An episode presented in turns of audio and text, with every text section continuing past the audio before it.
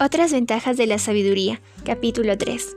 Hijo mío, no te olvides de mis enseñanzas, más bien guarda en tu corazón mis mandamientos, porque prolongarán tu vida muchos años y te traerán prosperidad.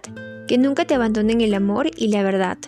Llévalos siempre alrededor de tu cuello y escríbelos en el libro de tu corazón. Contarás con el favor de Dios y tendrás buena fama entre la gente.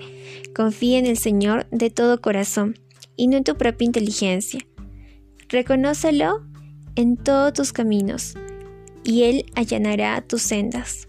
No seas sabio en tu propia opinión, más bien teme al Señor y huye del mal. Esto infundirá salud a tu cuerpo y fortalecerá tu ser. Honra al Señor con tus riquezas y con los primeros frutos de tus cosechas. Así tus graneros se llenarán a reventar, y tus bodegas rebosarán de vino nuevo.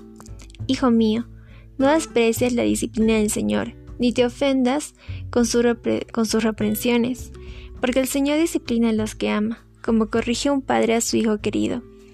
Dichoso el que haya sabiduría, el que adquiere inteligencia, porque ella es, es de más provecho que la plata y rinde más ganancias que el oro. Es más valiosa que las piedras preciosas, ni lo más deseable se le puede comparar.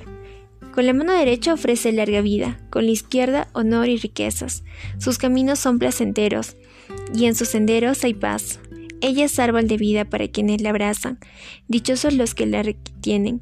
Con sabiduría firmó el Señor a la tierra, con inteligencia estableció los cielos. Por su conocimiento se separaron las aguas, y las nubes dejaron caer su rocío. Hijo mío, conserva el buen juicio, no pierdas de vista la discreción. Te serán fuente de vida, te adornarán como un collar, podrás recorrer tranquilo tu camino, y tus pies no tropezarán. Al acostarte no tendrás temor alguno, te acostarás y dormirás tranquilo. No temerás ningún desastre repentino, ni la desgracia que sobreviene a los impíos, porque el Señor estará siempre a tu lado y te librará de caer en la trampa.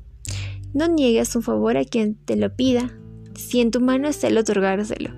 Nunca digas a tu prójimo, vuelve más tarde, te ayudaré mañana, si hoy tienes con qué ayudarlo. No urdas el mal contra tu prójimo, contra el que ha puesto en ti su confianza.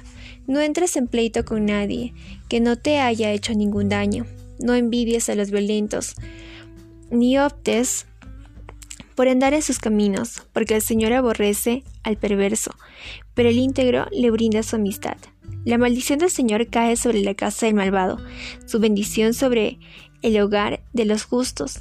El Señor se burla de los burlones, pero muestra su favor a los humildes. Los sabios son dignos de honra, pero los necios solo merecen deshonra.